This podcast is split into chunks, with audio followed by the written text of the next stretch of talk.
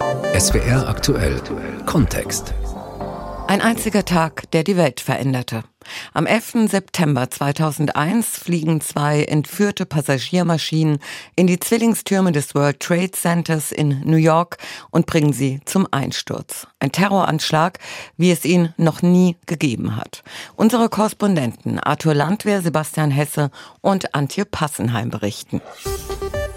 We'll put a boot in your ass. It's the American way.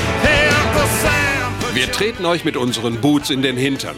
Das ist der amerikanische Weg. Und wenn die Freiheitsstatue ihre Faust reckt, regnet es die Hölle auf euch hinab. Singt Country Star Toby Keith, unmittelbar nach dem 11. September 2001. Dieser Song vom Angry American, dem wütenden Amerikaner, wird zur Hymne von Soldaten, spiegelt die Gefühle vieler Amerikaner, deren Weltbild von der Unverletzlichkeit der USA zerstört wird.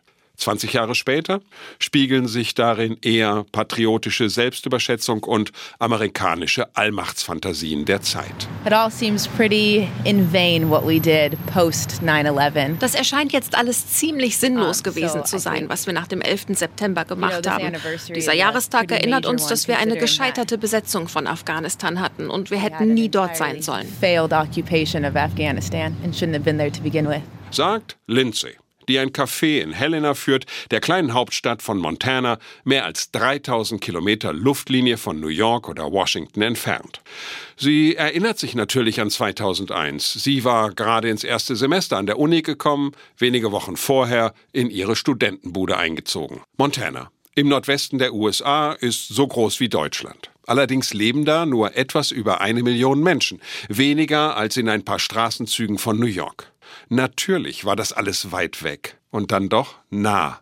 Wir haben uns Sorgen um die Menschen da drüben gemacht. Schließlich sind wir ein Land, sagt Mike Flaherty, Besitzer eines Großhandels für Büromaterialien in Great Falls, Montana. Were we concerned? We were concerned for the people back there.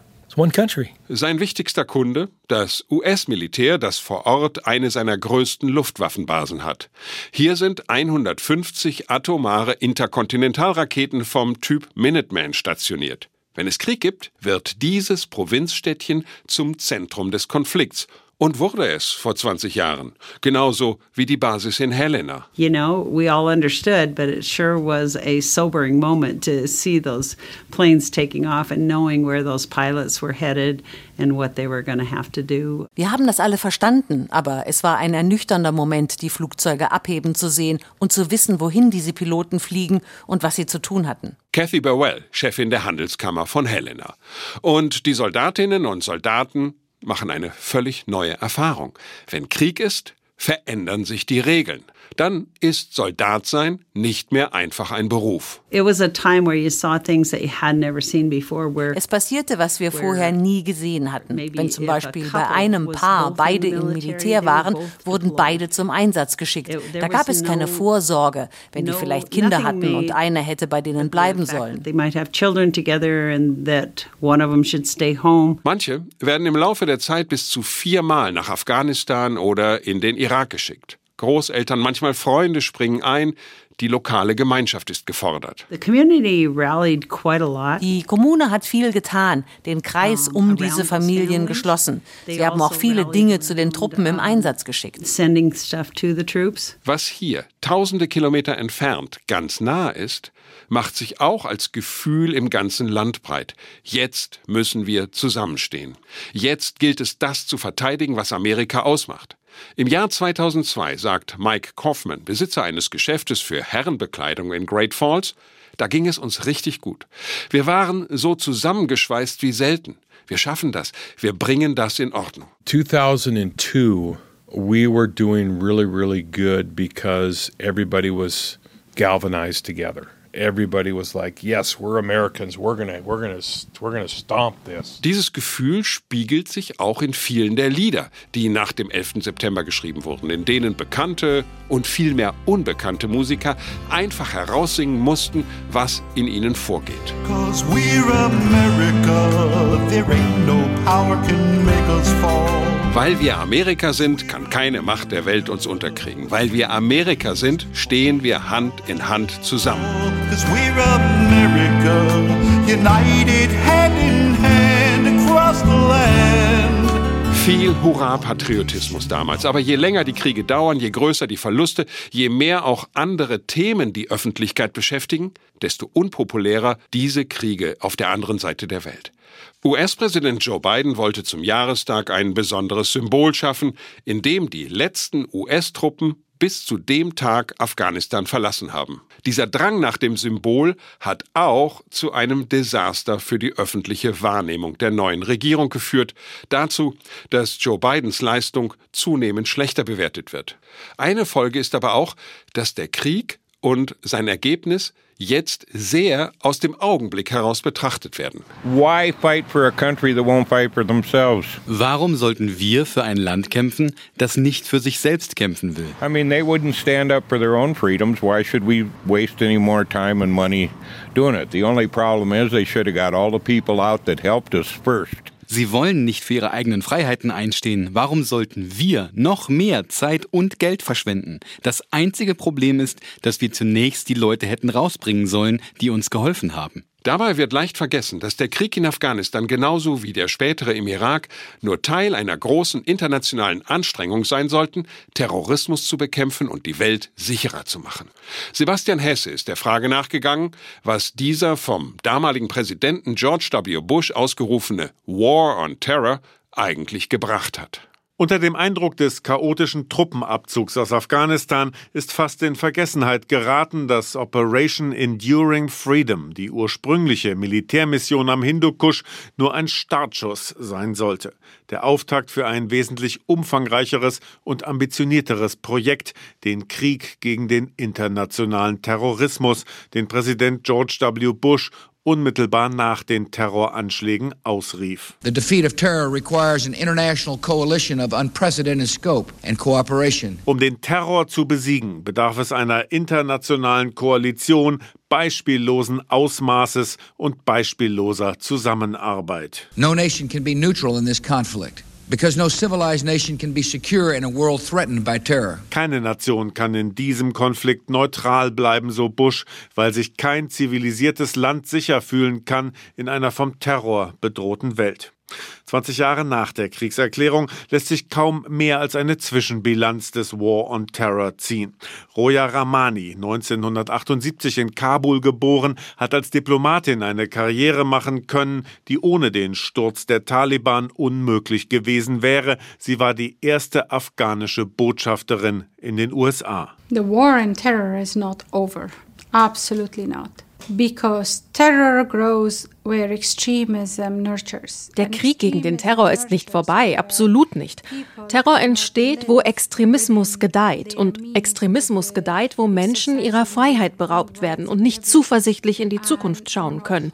Wo Hoffnungslosigkeit herrscht, gedeiht Extremismus. Extremism and terrorism grow and nurture. Entsprechend hält sie es für durchaus möglich, dass Afghanistan unter neuerlicher Taliban-Herrschaft wieder zur Brutstätte für Terror werden könnte. Der Krieg gegen den Terror also ein strategischer Fehler mit durchweg bedauerlichen Folgen? Nein, sagt O'Hanlon, es sei auch Erfolgsgeschichte geschrieben worden. If on September 12, 2001 wenn Sie am 12. September 2001 zu George Bush und Dick Cheney gesagt hätten, oder auch den Europäern, dass die Welt 20 Jahre lang verschont bleiben wird von größeren, spektakulären Terroranschlägen, dass die Zahl der Terroropfer in den USA und in Europa im dreistelligen Bereich bleiben wird, dann wäre das eine fantastische Nachricht gewesen. attack in 20 years, that would have been fantastic news. Dass sich die USA verwundet und gedemütigt fühlten, schuf auch die Bereitschaft, die eigenen Werte, das, was man ja eigentlich verteidigen und in der Welt verbreiten will, hintanzustellen. Das paarte sich mit dem unbedingten Machtwillen einiger Regierungsmitglieder, die die Situation ausnutzten, um Regeln zu biegen und Spielräume auszudehnen. Gefangene wurden gefoltert. Bilder aus dem Gefängnis von Abu Ghraib zu Ikonen des bösen Amerika und schließlich das Gefängnis in Guantanamo Bay auf Kuba, ein weitestgehend rechtsfreies Gebiet, wie Julia Kastein berichtet. Carol Rosenberg steht am Fähranleger des US-Marinestützpunkts von Guantanamo Bay und zeigt über das blau glitzernde Wasser auf den Militärflughafen auf der anderen Seite. Die Reporterin der New York Times war dabei, als vor fast 20 Jahren die ersten Gefangenen ankamen, in orangefarbenen Overalls, Ketten um Hände, Füße und Bauch, schwarze Augenbinde und Kopfhörern. 300 prisoners, 311, were brought to a now defunct die ersten 300 Männer wurden nach Camp X-Ray gebracht, erzählt Carol auf der Fahrt über die Insel. Die Klimaanlage im Auto ist voll aufgedreht. Wie ein Hundezwinger sah das aus, sagt Carol. Menschenrechtsorganisationen waren empört, aber viele Leute waren sehr zufrieden mit diesen Bildern und der Idee, dass wir Menschen in orangenen Anzügen in Käfigen hatten, weil es hieß, die waren es. Das sind die Schlimmsten der Schlimmen. Die Botschaft war, wir haben sie. Fast 780 Gefangene wurden über die Jahre in Guantanamo interniert. Jetzt sind noch 39 übrig. Die meisten der noch verbliebenen Häftlinge sind sogenannte Low-Value-Detainees, geheimdienstlich also von geringem Interesse für die USA. Usman Abd al-Rahim Mohammed Usman zum Beispiel. Seit Januar 2002 sitzt der mittlerweile 40-Jährige im Lager, ohne Verfahren, ohne Anklage. Er soll der Leibwächter von Osama bin Laden gewesen sein. Usman, im früheren Leben Schneider, behauptet, er habe in Afghanistan nur Kinder im Koran unterrichten wollen. Kürzlich konnte ihn seine Anwältin Beth Jacob mal wieder besuchen. Die Stimmung schwankt irgendwo zwischen Depression und Verzweiflung, weil die Leute dort schon so lange sind. Und Hoffnung, dass es jetzt mit der neuen Regierung vielleicht doch eine Chance auf Freilassung gibt. US-Präsident Joe Biden hat versprochen, das Lager zu schließen. Aber das ist gar nicht so leicht, weil die Regierung einfach nicht weiß, wohin mit den Männern. Besonders kompliziert ist es mit den 14 sogenannten High-Value-Detainees, die jahrelang in geheimen CIA-Gefängnissen gefoltert wurden. Einigen soll der Prozess gemacht werden, aber die Verfahren vor einem Militärsondertribunal kommen nicht voran. Brian Bufford verteidigt einen der angeblichen Auftraggeber der Anschläge auf Nachtclubs in Bali 2002. Alles, was wir hier tun, ist durch Folter belastet. Ob es Folter an unseren Mandanten ist, an den Zeugen, man kann über diese Sondertribunale nicht sprechen, ohne über Folter zu sprechen. Gegen seinen Mandanten wurde erst vor ein paar Tagen überhaupt offiziell Anklage erhoben. Und Carol Rosenberg ist skeptisch, ob die Biden-Regierung das Lager wirklich schließen will. Ich habe von der Regierung bislang nichts gesehen, was sie in die Lage versetzen würde, das Lager zu schließen. Der 11. September 2001 hat auch die Menschen in den USA verändert. Wir sind eigentlich eine ganz offene Gesellschaft. Wir respektieren jeden für das, wer er ist und was er ist, sagt Mike Flaherty. Aber mit dem Krieg gegen Terror war das nicht mehr so selbstverständlich. When you have a wenn eine Terrorgruppe aus lauter Leuten aus dem Nahen Osten hierher kommt, wenn du dann deren Nationalität hast oder so wirkst, hattest du damals Probleme, schuldig, weil man dich vergleicht wegen deiner Nationalität. Das wiederum kein neues Phänomen, sondern gehört geradezu zur amerikanischen Mentalität, Repräsentanten des äußeren Feindes im eigenen Land zu suchen, um die stellvertretend bestrafen zu können. Nur eine Gruppe hatte nie Probleme. Ein Land scheint ganz gezielt geschützt zu werden, Saudi-Arabien. Die Mehrzahl der Terroristen vom 11. September 2001 kam aus Saudi-Arabien. Die Familie Bin Laden gehört zu den führenden Clans im Land. Der Teil des Untersuchungsberichts zu den Terroranschlägen, der sich mit der Rolle Saudi-Arabiens beschäftigt, ist weiterhin geheim. Der von der saudischen Regierung in Auftrag gegebene Mord an einem in Washington arbeitenden Journalisten hatte keine Folgen, auch nicht der Amoklauf eines saudischen Soldaten auf der Marinebasis in Pensacola. Thorsten Teichmann über die Rolle Saudi-Arabiens und die besondere Beziehung zu den USA.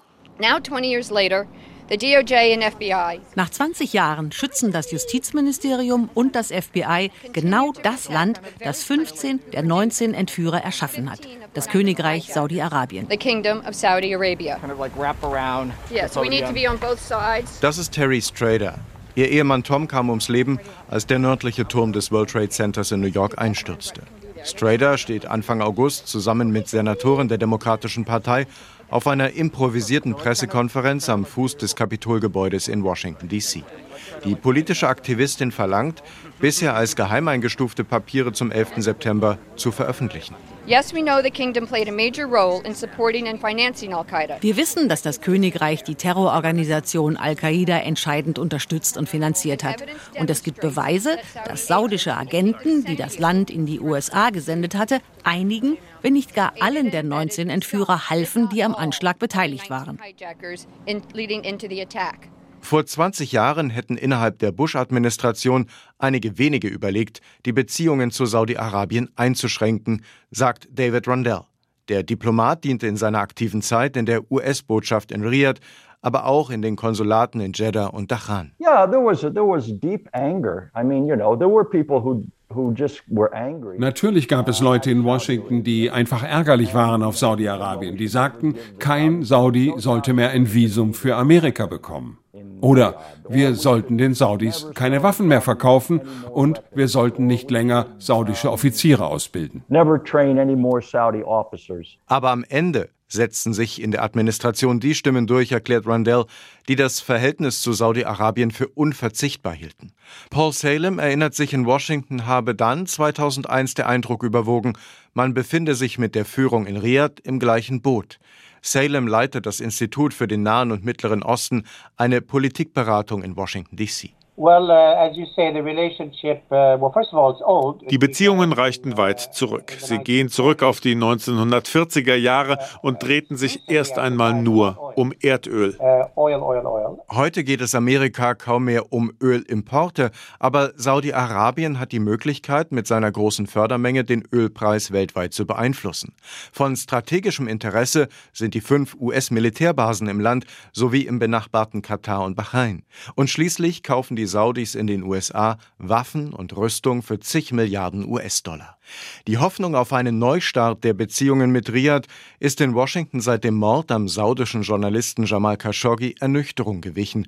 Auch Präsident Biden spricht nicht länger davon, Saudi-Arabien oder den Kronprinzen Mohammed bin Salman zum Aussätzigen zu machen. Why not? When I spoke to the king, I made it clear to the king, the king, his father, that things were going to change. Ich habe gegenüber dem König, seinem Vater, klargemacht, dass sich Dinge ändern werden. Wir ziehen alle zur Verantwortung, die an der Tat beteiligt waren. Aber nicht den Kronprinzen, denn mir ist nicht bewusst, dass wir im Fall von Verbündeten je zu einem amtierenden Staatschef gegangen sind und ihn bestraft haben. In einem Videogespräch vom Haus ihrer Tochter in North Carolina aus erklärt Terry Strader die nächsten Schritte. Ein Gesetz soll das Justizministerium zwingen, neue Dokumente zur Beteiligung der Saudis zu veröffentlichen. Ich bin immer zuversichtlich. Das muss ich auch, um diesen Kampf weiterzuführen. Ich habe die Hoffnung, dass die Ereignisse von vor 20 Jahren das Verhältnis mit Saudi-Arabien nicht zerstören, sondern neu aufsetzen.